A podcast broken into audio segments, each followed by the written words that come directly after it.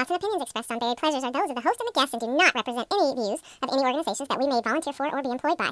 Listeners should be aware that there may, most likely, be profanity and discussions on topics that may require a little discretion. You have been warned. Hi guys, it's Pollyanna Amazing. I wanted to jump on here, even though I do have a content warning on this show. I wanted to make sure that you know that this show may be triggering in ways for some people because the content of this show contains information on sexual abuse, adoption, mental health, and suicidal ideation. So please, if you have issues with that, maybe this isn't the show that you want to listen to, listen to some of the other ones. But otherwise, I'm glad you're here and I hope you enjoy the show. Welcome, welcome everybody to another episode of Buried Pleasures. I'm your hostess, Pollyanna Amazing. And just as a reminder, just wanted to let you know that we are a part of Just Some Podcast Media family, which includes the phenomenal men over there at Just Some Podcast for Advanced Practitioners. If you haven't ever checked it out, please do. It's a lot of fun and a lot of information. And also the lovely David Metzger, who is Nurse Papa. So today I'm talking to one of my oldest and dearest friends in this world, Maria Dawn. She is a registered nurse, and I've known her since she was a baby almost. and what we're going to talk to, about today is how her journey through her life has led her to be the most amazing mother of some fantastic kids, and how her relationship with her husband has helped with all of this amazing rearing of children that were kids that were, you know, just stuck out there without anybody. So, Maria Dawn, hi. Hello. So good to see you, sweetheart. yeah, it's so good to be here. Fantastic. I brought you on the show because I saw a Facebook post that you made.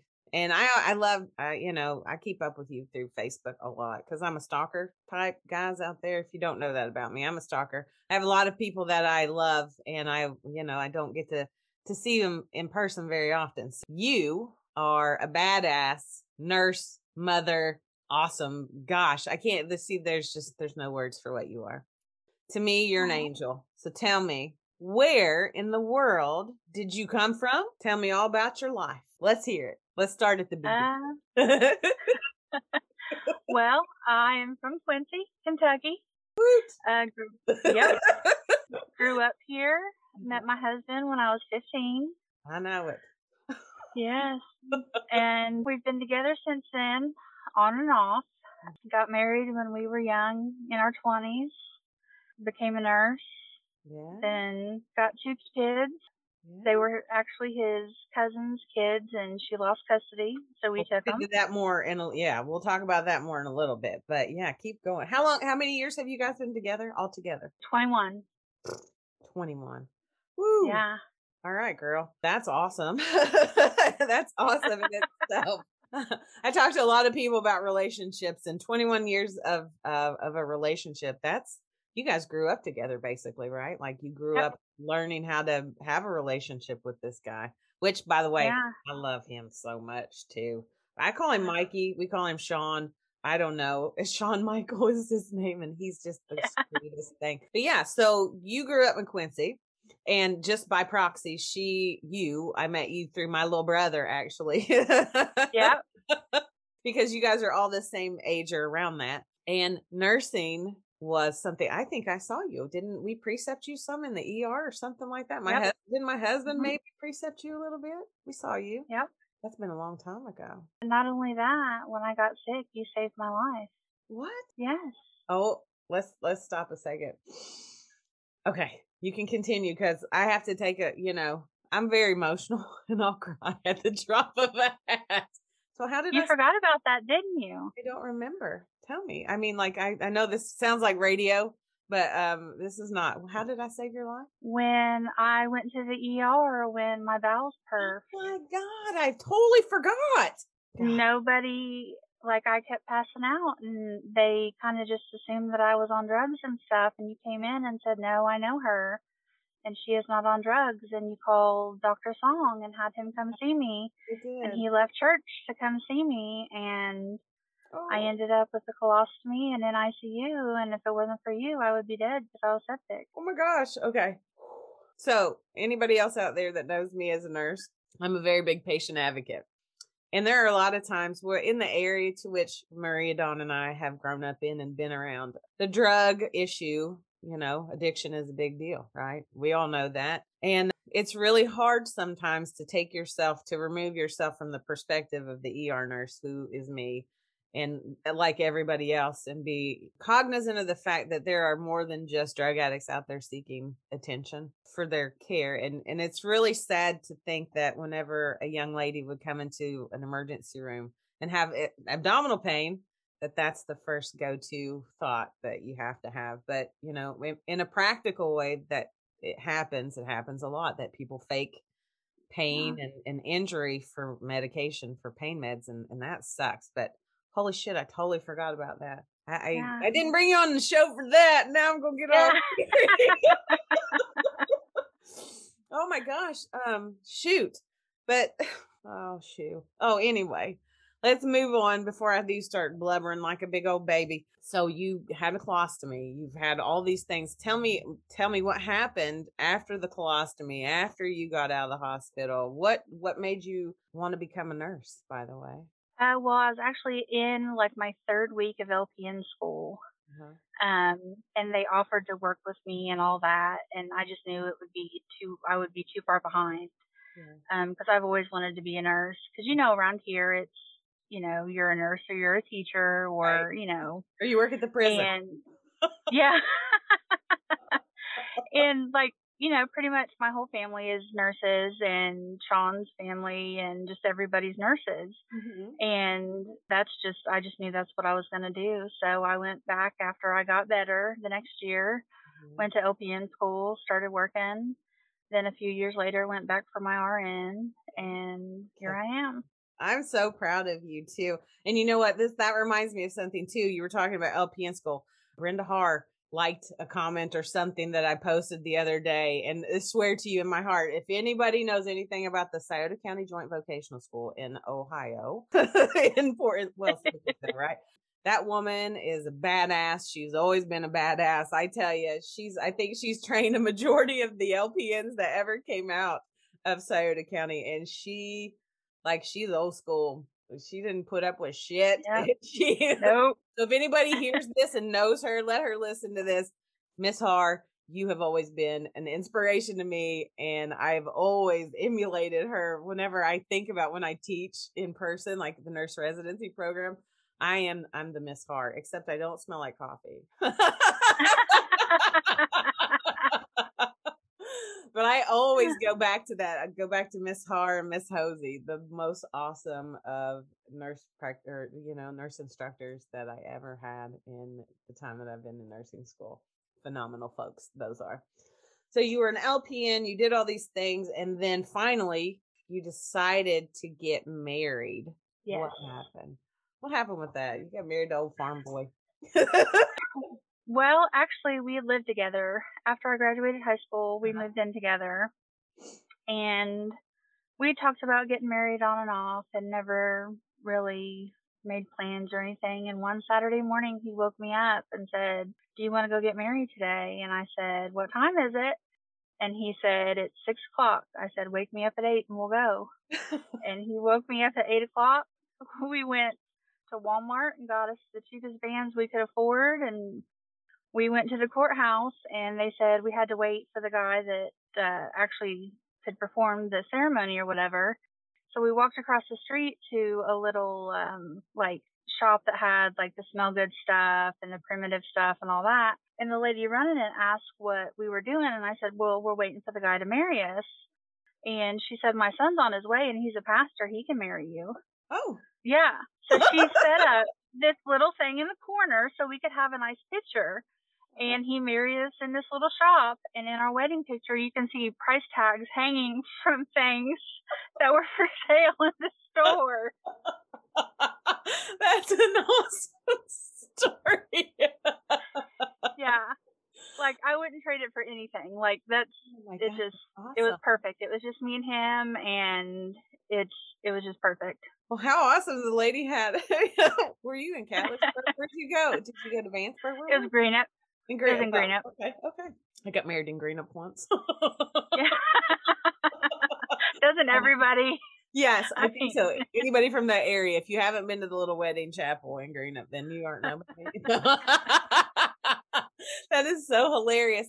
So you married this guy, and you know, uh, people out there don't know about Sean and the situation that he grew up in. You know, like he's a he's pretty resilient little guy too. He had some rough rough beginnings as well with his dad dying when he was little. You know, coming to live with a crazy bunch of people in Quincy. yeah. to say the least. To say the least. I mean, yeah. So it's really cool that you guys have gotten to grow together. How do you think that all of this, like that spontaneity, like who gets married on, like, hello, hey, you want to go get married today? who does that?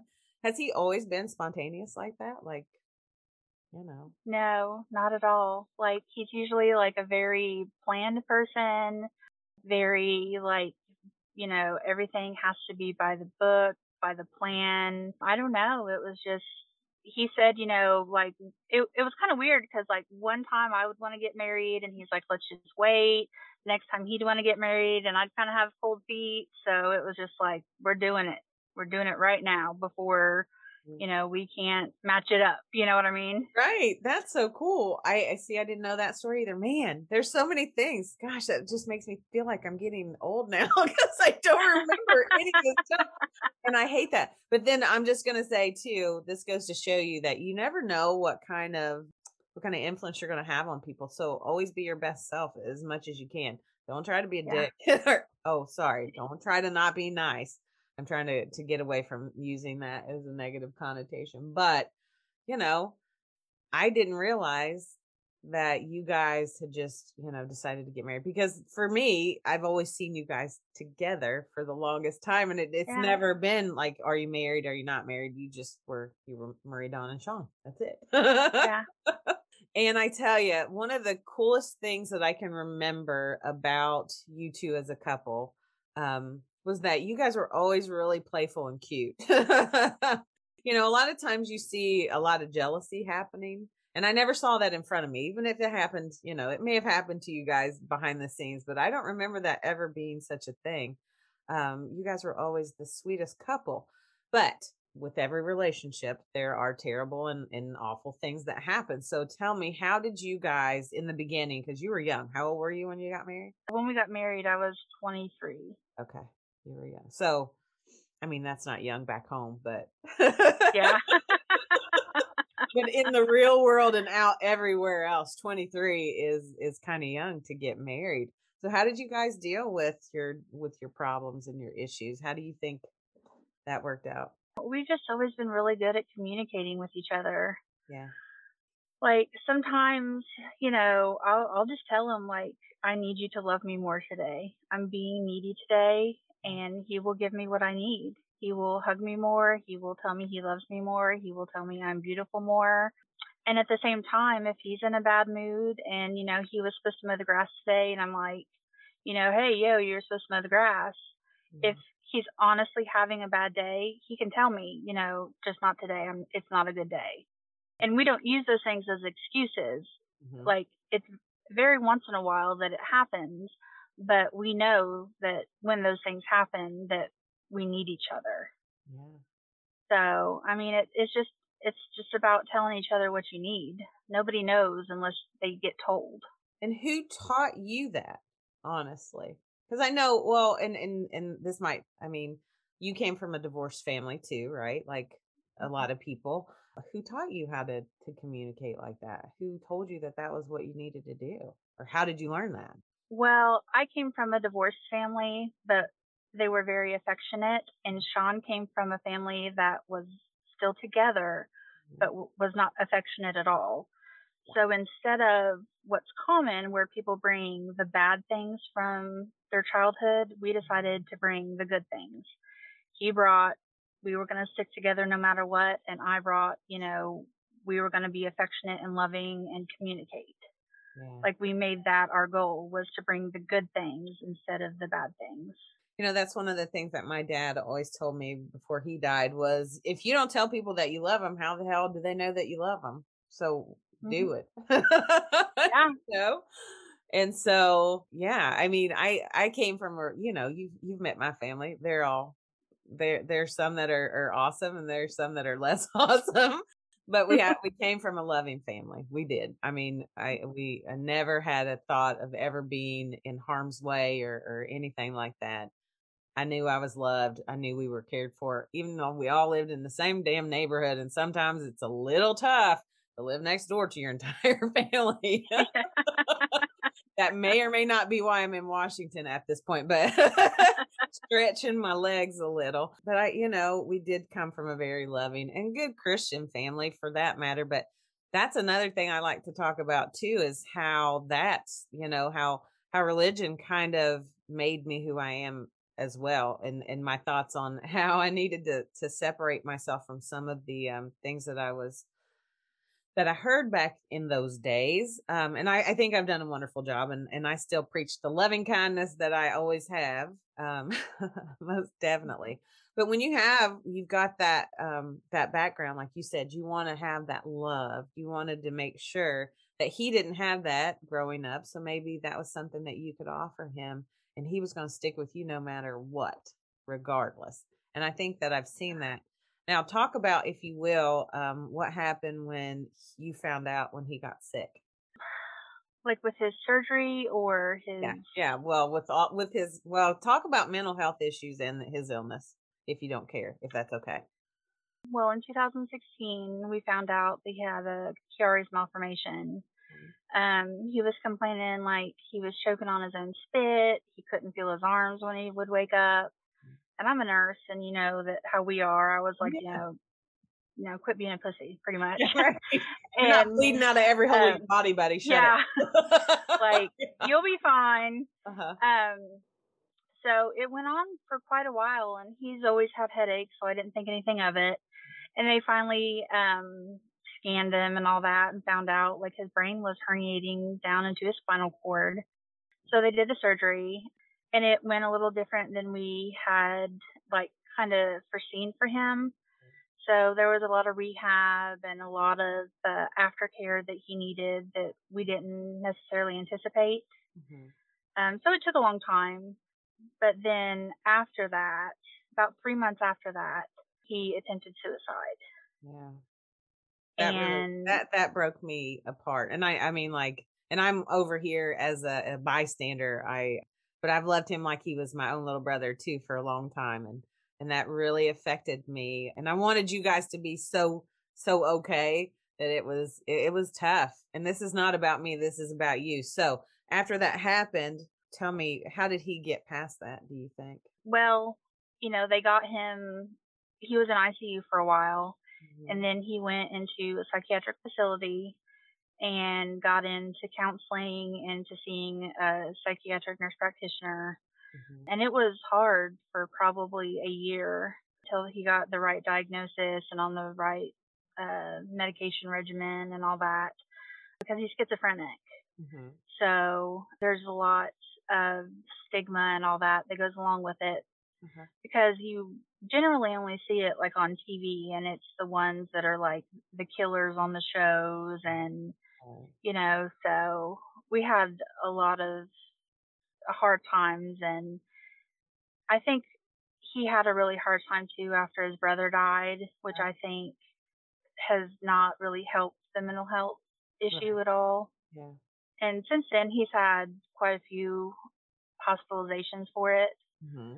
just because he goes now twice. He's had to be mandatory admitted uh-huh. um, through the ER, but now he's he's good about like if he can't get in to the doctor, mm-hmm. he will call somewhere and get an assessment and go in voluntarily. Yeah. Just you know to get his medications adjusted and. Yeah. That's awesome.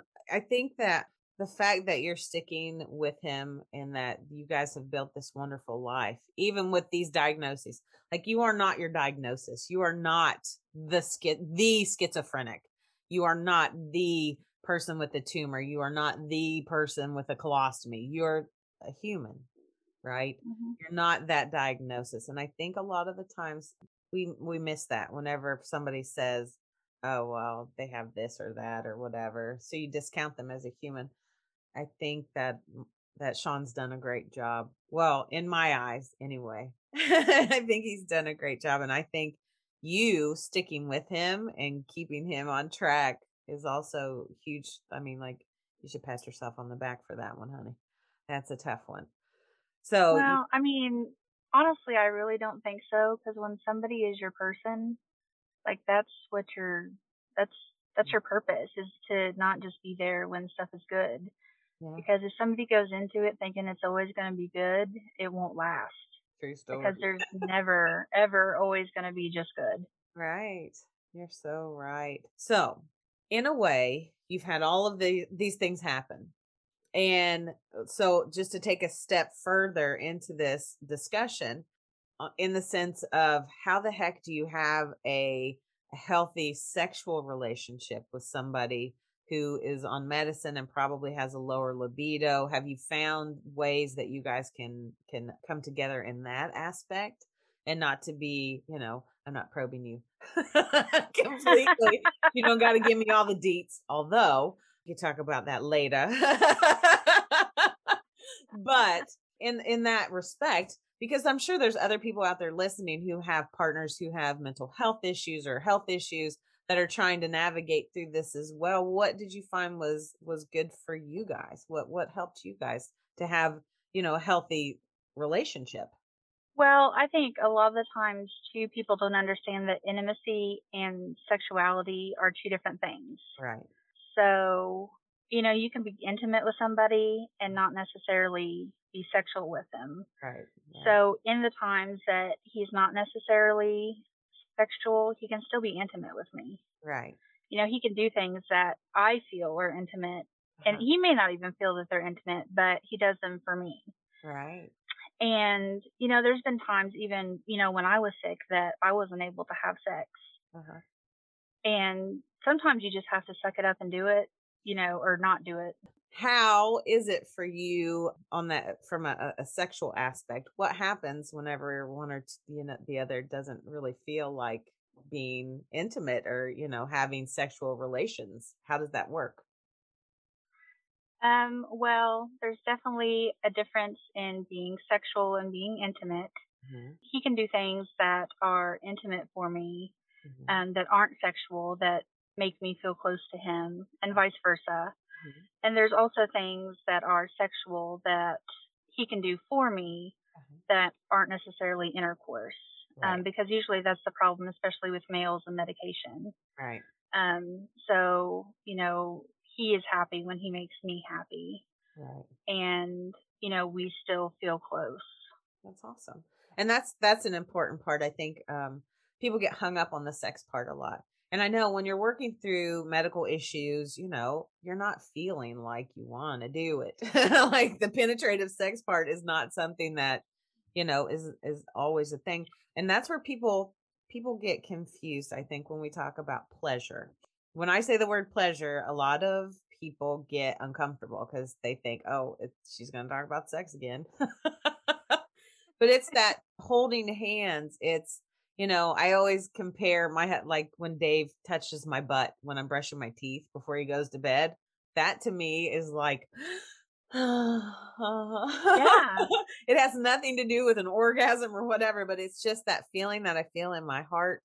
It, you know, you just feel it. You feel it.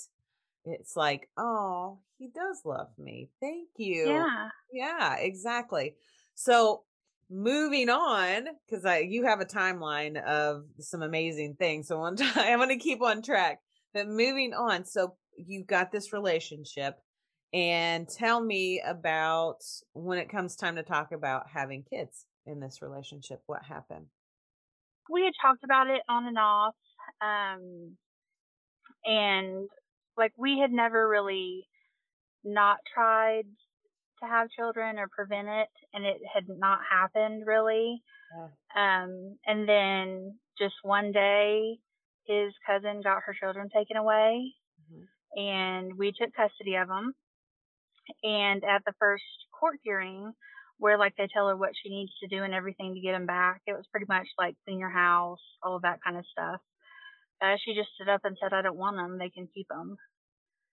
So the judge looked at us and was like, "Will you guys keep them?" And we're we were just a week into it, like we hadn't talked about anything, Right. you know. So like I look at him and he looks at me and he was like, "Are we doing this?" And I was like, "I guess so." I mean, all our major decisions in life are just like a split second decision. Hell yeah, let's go. Let's let's take on some kids. Sure. And how old were the kids Yeah. at that time? Four and six. Four and six. So you have these, and you, I mean, like, it's not like you hadn't ever seen these children before, but you, they weren't coming to your house every day. They didn't know you that close, correct? At No, that right. So you have this person, and and she was unable for whatever reason. We can go into that, or we we don't have to. It's up to you. But for this person not to be able to take care of her kids, and she realized it and said, "Okay, I I don't want them." And and you know this is many years of of contemplation of me saying it this nice way that i'm saying it. And and i'm outside the box of this. You have been in the middle of this. Watching these kids come into your home ha- like how the heck did that how what happened? Just let's just talk about what happened. Well, they came to us with practically nothing. Um, you know, and at the time I was, we didn't know exactly the extent of the abuse and they still wanted to see her. That was their mom. right So I would pay her $20 and go get her a couple times a week to come see them. uh-huh. Um, and then stuff started coming out about sexual abuse and, um, things like that. Mhm. So I, you know, we started them in counseling and, you know, the counselor said, of course, that we should cut off any visitation or anything like that with her. Uh-huh. And that's what we did. Um, and she signed over, you know, all her rights and all that. Uh-huh. So we got to adopt them a year later, which is really, really quick for an adoption. super quick. Do you feel like that signing over of the kids was her way of trying to be helpful, or do you think that it was just something she thought she had to do? It's, I'm just just an opinion. I feel like that she thought if she didn't, that they would investigate it very hard and she would end up in prison. Okay, that's what. I, okay, so you have these beautiful kids, and you find out that this abuse they've they've been abused in a way, and and you're trying to work through that. So behaviors happened. I'm I'm guessing. Um, Yes. Yeah. So talk about that a little bit if you don't care. Um, well, there was a lot of like um, toileting behaviors. You know, they would, you know, use the bathroom and the floor, smear it all over the place, um, be sexually inappropriate in, you know, public. Mhm. They would talk about sexually inappropriate things that, you know, no child should know. Right. Um, I remember Jill going to preschool and crying one day because she told them she didn't think that Sean loved her because daddies were supposed to kiss their little girls on their privates when they loved them. Yeah. Um, you know, just just a lot of stuff like that. And then Josiah, he had a lot of anger issues for a long time. Um and it just and I think a lot of it stemmed too from where she was family Right. like people took sides and not many people took their side and they Right. seen that Yeah.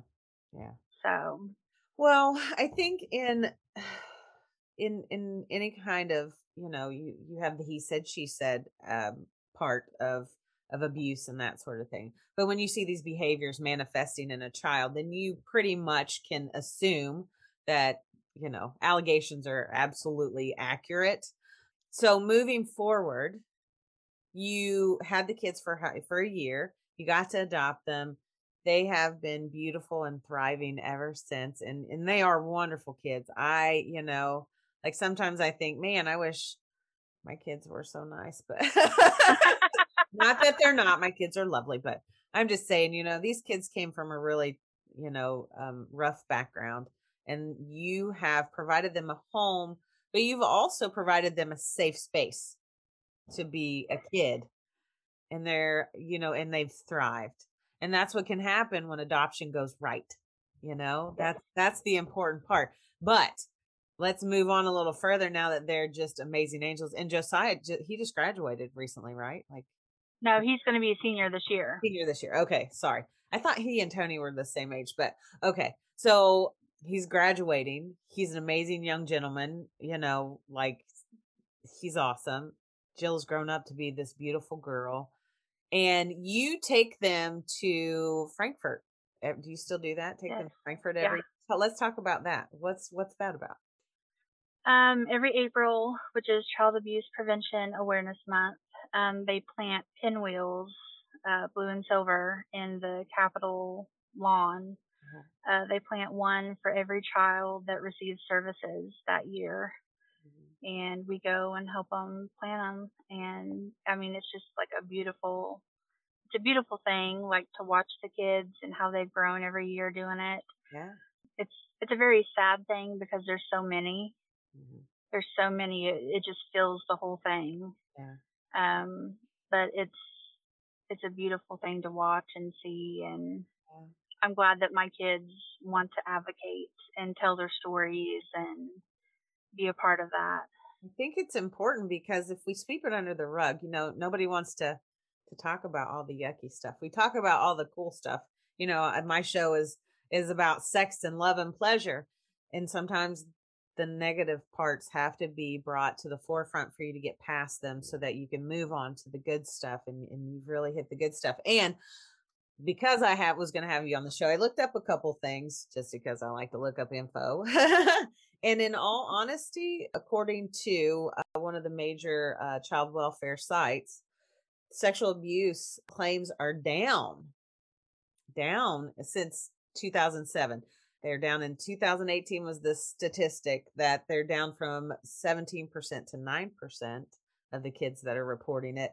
And then also um, just physical abuse is down from 27% to 18%. But the sad thing is, is in those numbers, you'll see that the highest um, number or age of the of the people who are being abused are you know around the age of between three and five yeah. That to me is so sad. And, you know, working in the ER for all the years that I did, I've definitely seen a, a, a great number of children who have been subject to abuse. And um, it's always sad to see because, you know, the social workers will tell you that it's it's easier to send them back to their families, even though they're being abused there, because they're definitely probably going to get abused in their um, adoptive or they're in, in, in the other home that they're going to. So, yeah. and the foster system. So, you provided these kids with a wonderful home. And then what happened? You got more kids. Yeah. All kinds of kids. Whose idea was it to to try to help more kids? Um, at first it was Sean's actually. Yeah we were just driving around one day and he said, What do you think about it? And I was like, Are you sure? Because it wasn't something that I would think that he would be for, you know. Right. And he was all for it. And that's, we had started the classes to foster, and somebody that we knew, their siblings had been taken into foster care. Uh-huh and where we had been around them before in Kentucky, you can do kinship care or uh-huh. fictive kin, uh-huh. which is where you know them. Uh-huh. Um, it's usually a teacher or something that does that. But so we took them. So we had two, and then we finished our foster classes and took in three more. so we were at seven. and she had to get a new car, y'all, because they all yeah. in her own. So now you have seven foster kids at this time. How many do you well, have? no, oh. three. The three went went home. Okay, gotcha. And well, I meant at that time. So you had oh, those. Oh yeah, okay. seven. You had seven at one time, and so those some of those went home, and then did you get more or similar same ones? No, it was the same ones. Same we ones. we kept the same ones for like two years. Okay, and then what? They got adopted too. Yeah, well, the ones that the three went home, and then the two that we had in fictive kin we adopted in December. Nice. And so now you have more babies at your house. Not babies, Yes. kids, right? How old are they? Yeah. Um, 11 and 13. 11 and 13. So, what you have done is created a safe space for these beautiful kids to grow up in. And how are they doing? Are they thriving? Yeah. Yeah. Um, I think like a big difference in our house, and I've noticed in a lot of other homes, is like we don't care when they talk about their biological family. It Uh-huh. doesn't bother us. right. Um, I'm not offended. It doesn't, you know, I'm their mom. They had another mom. You know, they have other family. If, you know, the our two youngest, their sister comes to our house and spends the night. You know, it's the more people that can love a kid. You know, as, as long as there wasn't sexual abuse or something like that. Right. Um, as long as it's a safe issue, as long as there's no safety issues, I guess. You know, come on and see them. I think that you're amazing.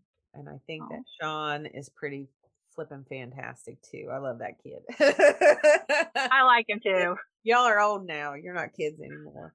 Um, but what a great thing that you have done. And look at the love that you're spreading. And each of these guys, each of these little kids that are that are involved with you, and even the friends of these children that are involved in your care and in your home, they all have they're going to take all this in and they're going to spread it out. So I always say that I I'm a big fan of loving kindness. And what you're doing is spreading a wicked case of loving kindness and it's fucking awesome. I love it. I love I love the fact that in in your lifetime and in my lifetime I've gotten to see you grow as, you know, as a nurse, as a mom, as an adult into this beautiful family Aw. amazing keeper of of hearts. That's what you are. You're a keeper of hearts, honey.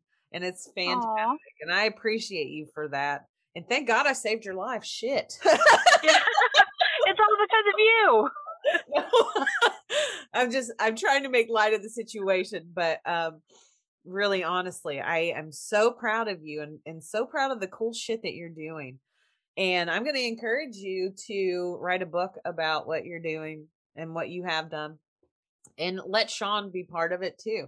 Because I think it's important for you to get your story about how these kids can find love in different places, even though you're not their, you know, biological parent.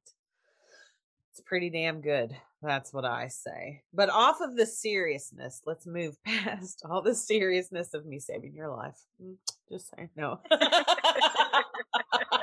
also, what a big thrill it was for me to be in, like there for when Sean had his surgery too. When I worked at Yes. Riverside. that was also a really, you know, that's that's really close to my heart because just a little side note, years ago, my mother's sister, Janet, um, was in a really bad car accident and passed away. And so her husband remarried to the mother of Sean. And um, it's definitely a different situation because it's definitely, I'm not going to talk badly about anybody in this situation, uh, although some people might want me to. that it, it's it's awesome to see Sean's maturity level and how you guys have really brought together this cohesive family group. It's it's really it makes my heart happy. But moving past all of this cool stuff, this amazing uh way that you're a mom. As a mom, now that you have all these how many kids do you have still now? Five at the house? Four. Four. Four. Okay. So you have four at the house now.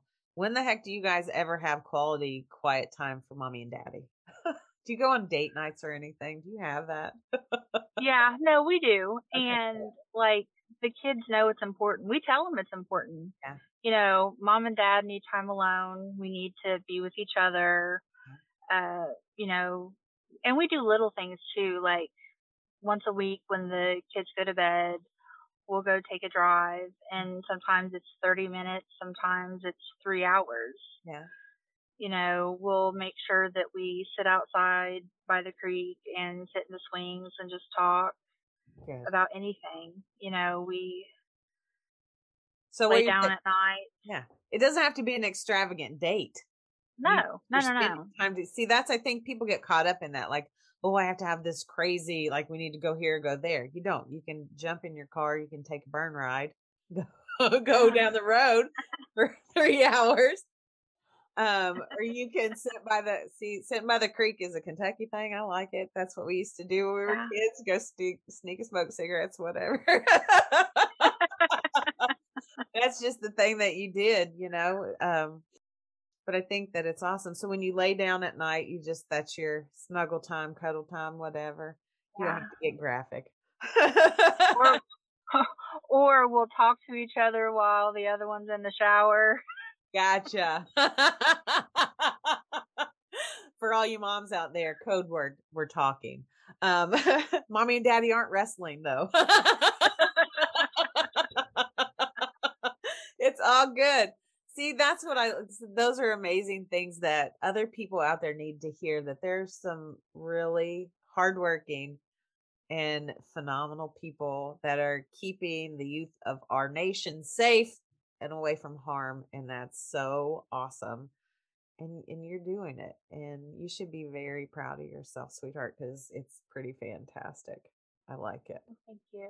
You are so welcome but i know that uh you are it's late where you are and also i don't want to keep you forever away from all these kids and that lovely husband of yours but I just want to thank you, Maria Dawn, for coming on here and kind of shedding some light on just what exactly it is to be uh, like a foster mom, an adoptive parent, and try to live like a normal life. If you had uh, one, you know, if you had the ability to say something to a parent, mom or dad, that, or, you know, a person who wants to get into um, fostering or adopting, what's your advice on that for them, if you would? Um, I've heard a lot of people say like I don't think I could love another child the way I could my own. Mm-hmm.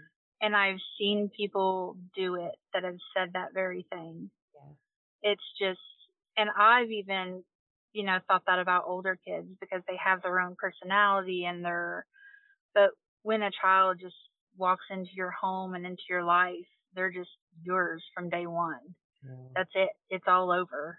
You mm. know, it's just it's a totally different experience and you may not be able to be there for their first steps or their first word but you're there the first time they make the decision to call you mom or the first time they get to go out to eat or the first time they ever decorate a christmas tree you know mm-hmm. there's there's different firsts that you get to experience and it makes it all that much more sweet oh that's so cool you're awesome. Thank you for coming on my show.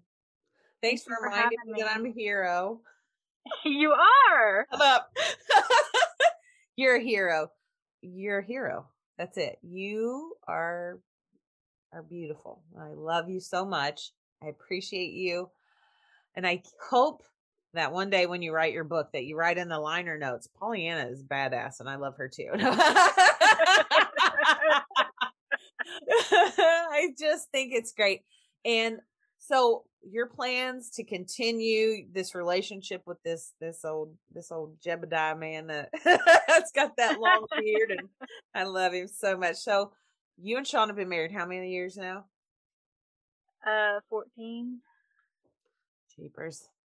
So just so everybody else out there knows, I, I've I've only ever been married the longest for twelve years. I've been married a couple other times too, so it doesn't count. But anyway, that's so awesome. I hope that you guys continue to be prosperous and you know that these other um, children that you've you've recently adopted more so a lot sooner than the other guys. Um, I hope that that this all continues to go well and that these kids really know how great you guys are and how great they are for bringing you know what a great learning opportunity as a parent to be able to switch it up because it is i mean it's totally different you were just saying it's totally different but it can all be a huge big pleasure to do right? So this is a different kind of pleasure. We're talking about the pleasure of the heart, not the genitals today. Who knew? Who knew we were going to talk about that? But I um again, I love you. Thank you for being here. Okay. I love you. Thank you. Uh, well, guys, this is another awesome episode of Buried Pleasures. If you haven't checked me out, you should. Check us out on uh, YouTube at Buried Pleasures. You can also find me at Twitter, Buried Pleasures. I'm on Instagram, Facebook. You can find the podcast on any of the major podcasting platforms. Maria Don, thanks again. All right. Thanks. You guys have a good evening. Water's